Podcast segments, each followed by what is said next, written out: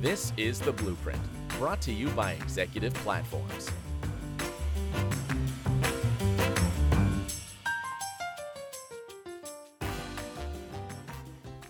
Hello again, everyone. You're listening to another episode of Executive Platform's Blueprint podcast series. My name is Jeff Mix. I'm head of content and research. My guests today are Andrzej Zylicz and Davide Buratti. Uh, they're with PQE Group, and we're going to have a conversation about some of the trends that are happening in the biopharmaceutical industry. I'm really excited for this conversation. Uh, gentlemen, thank you so much for joining me today. Thank you, Jeff. Likewise, uh, really looking forward to it. Thank you, Jeff. It's a pleasure to be here. With you. I know you've been having a lot of conversations with biopharmaceutical executives over the last couple of days. What are some of the key takeaways that uh, you're hearing in your conversations? Okay, so um, all the different workshops have been very interesting. I think that the most interesting ones, the most uh, uh, informative ones, were, the, uh, were those related to cell and gene therapy products. Um, the main takeaway for me is that uh, um, the global demand for this kind of products is dramatically and constantly growing. And as such, uh, all the players involved, I mean manufacturers and uh, regulators, are required to keep up the pace. On one end, the regulators are uh, really required to promote and facilitate the development of those uh, therapies for both large and small populations. By doing what? Um, more clearly defining and accelerated approval procedures, uh, by improving the interactions with the applicants and uh, the uh, speeding up the timeliness of responses and by harmonizing the regulatory approaches. On the other hand, the uh, manufacturers and marketing authorization holders are challenged into several aspects. Uh, first one, they have to expand their production capacity. Second, they have to identify and retain talents. Third, uh, they have to automate more their production processes. And finally, they have to reduce uh, their process complexity. And how do you think the industry is going to approach solving some of those challenges? Well, the right direction, I believe, is the um, creation of synergy amongst all the different players involved, even if I think that this will require time to happen. As I said before, regulators are required to uh, interact more with the applicants. On the other hand, uh, marketing authorization holders, manufacturers, are required to have more efficient processes. And um, so um, uh, having a more efficient and effective quality system.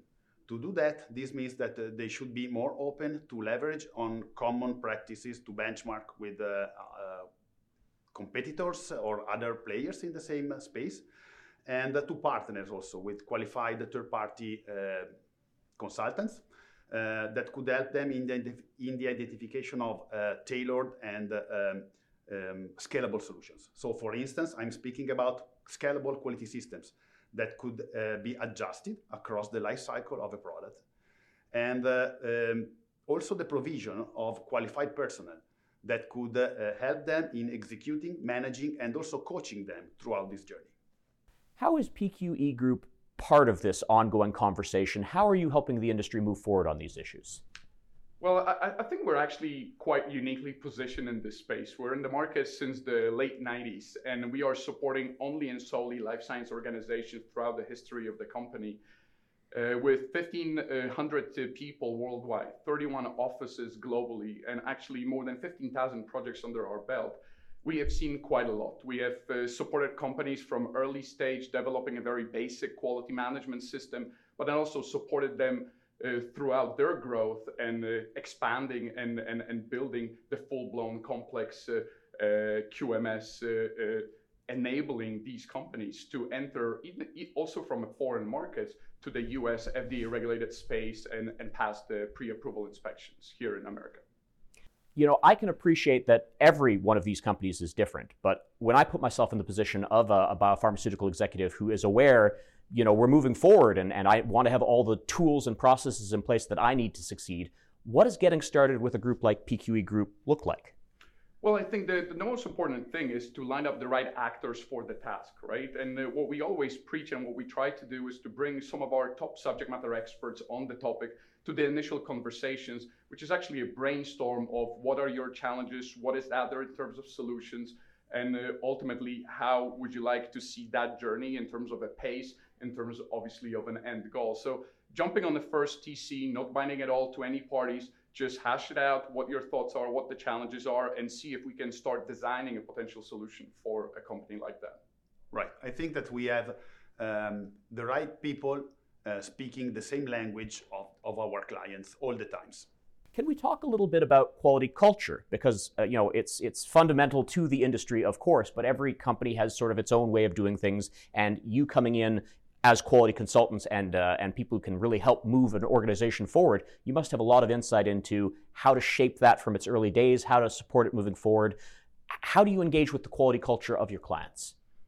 Interesting question, actually, because it really depends on the size and the maturity of the client. Obviously, if we're working with the top pharma, top 20 pharma, top 20 medical device, or top 20 uh, biotech companies, we adapt to the current quality management systems and the way of doing things at those companies.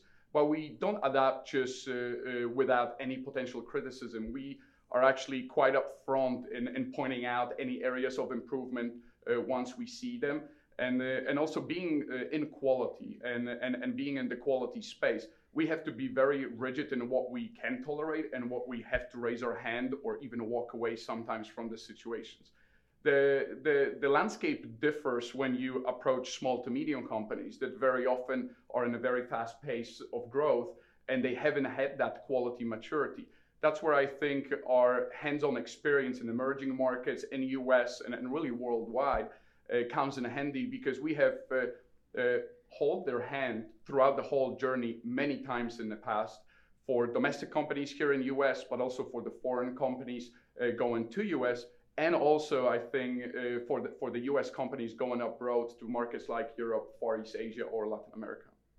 I like the idea, and the concept that uh, we can help uh, junior startup companies to grow across this journey. So um, our consultants are not only, uh, let me say, executors of activities, but they also coach the people of the company and they improve their quality awareness and they build a quality culture and quality mindset uh, across the life cycle of the product so that at the very end uh, we build together with our clients a sustainable uh, and mature quality management system. I think a really important part of this conversation is data integrity. Can you speak to that, please? Well, I think data integrity is a, is a very key element, especially these days uh, when you look at the new guideline published by the FDA on, on CSA. It's really uh, speaking to the concept of not over designing, over documenting, and overdoing quality, but really focusing on the key elements of data integrity of the process that are uh, that are sensitive to the data integrity challenges. So uh, we really uh, work heavily in the data integrity space from the 1998, from the inception of the company. We actually started as a data integrity house. Uh, so we really follow the principles of uh, uh, risk management, critical thinking, and, and really approaching the data integrity with the sole two principles in mind, patient safety and product quality and not thinking about width of the binders that we want to present to the FDA inspectors. You know, at the very beginning of this conversation, uh, Davide said something that I really enjoyed. Um, cell and gene therapy, it, it's moving into a commercial space, and you know, the industry really does have to get on the same page, collaborate, communicate, share what's working. I would love for you to expand upon that a little bit. Well, uh, we have ultimately think about the fact that uh, there are uh, thousands of patients down there uh, with unmet medical needs. So the ultimate, the ultimate purpose of the healthcare sector, uh, regardless of whether we are competitors or not, is to try to serve and to fix those unmet medical needs. So we really should um, overcome those kind of barriers and uh, try to find a way to collaborate all together. And I don't think you know we can afford the territorialism here, right? We're all hands on deck, and uh, what I mentioned before patient safety, product quality this is the main principle, this is the main goal for every company, whether it's life sciences or an ethical uh, consultancy organization like ourselves.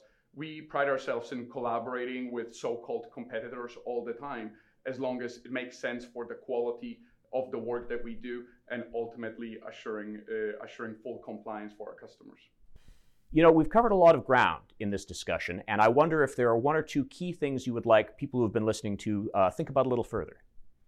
I think uh, focus on collaboration rather than not your logo, not your brand. Uh, think about uh, product the quality, patient safety first, and uh, uh, mingle in, in in the groups like on this conference, uh, speak and make relationships with the counterparts at different companies, uh, just to ultimately to to assure compliance and assure inspection readiness of the of, of, of the plants and, and really the high quality of the products. Uh, we're all in this together and cell cell and gene needs to succeed. It's not going to be one logo or the other. It's got to be the concept. For people who have been listening to this and uh, maybe have some questions or want to bounce some ideas off of you, what is the best way to get in touch? Well, uh, really, uh, uh, you, you, can contact us through our website, through LinkedIn, send us an email, give us a call, send a pigeon, whatever works. Uh, uh we will always uh, revert swiftly and, and we will always make sure that we have the lineup of subject matter experts that could address your needs to, for the further brainstorming and discussions. Well, I do encourage everyone to check out the website. I, I think uh, PQE Group is a, wealth of knowledge, and uh, for, for biopharmaceutical executives looking for even just a sense check of where they are and maybe what they should be thinking about, why not have a conversation and see what comes of it? Um, gentlemen, thank you so much for your time today. Thank you, Jeff. It has been a pleasure. Thanks, Jeff, for having us. You've been listening to another episode of Executive Platform's Blueprint podcast series. I've been Jeff Mix. Let's do it again soon.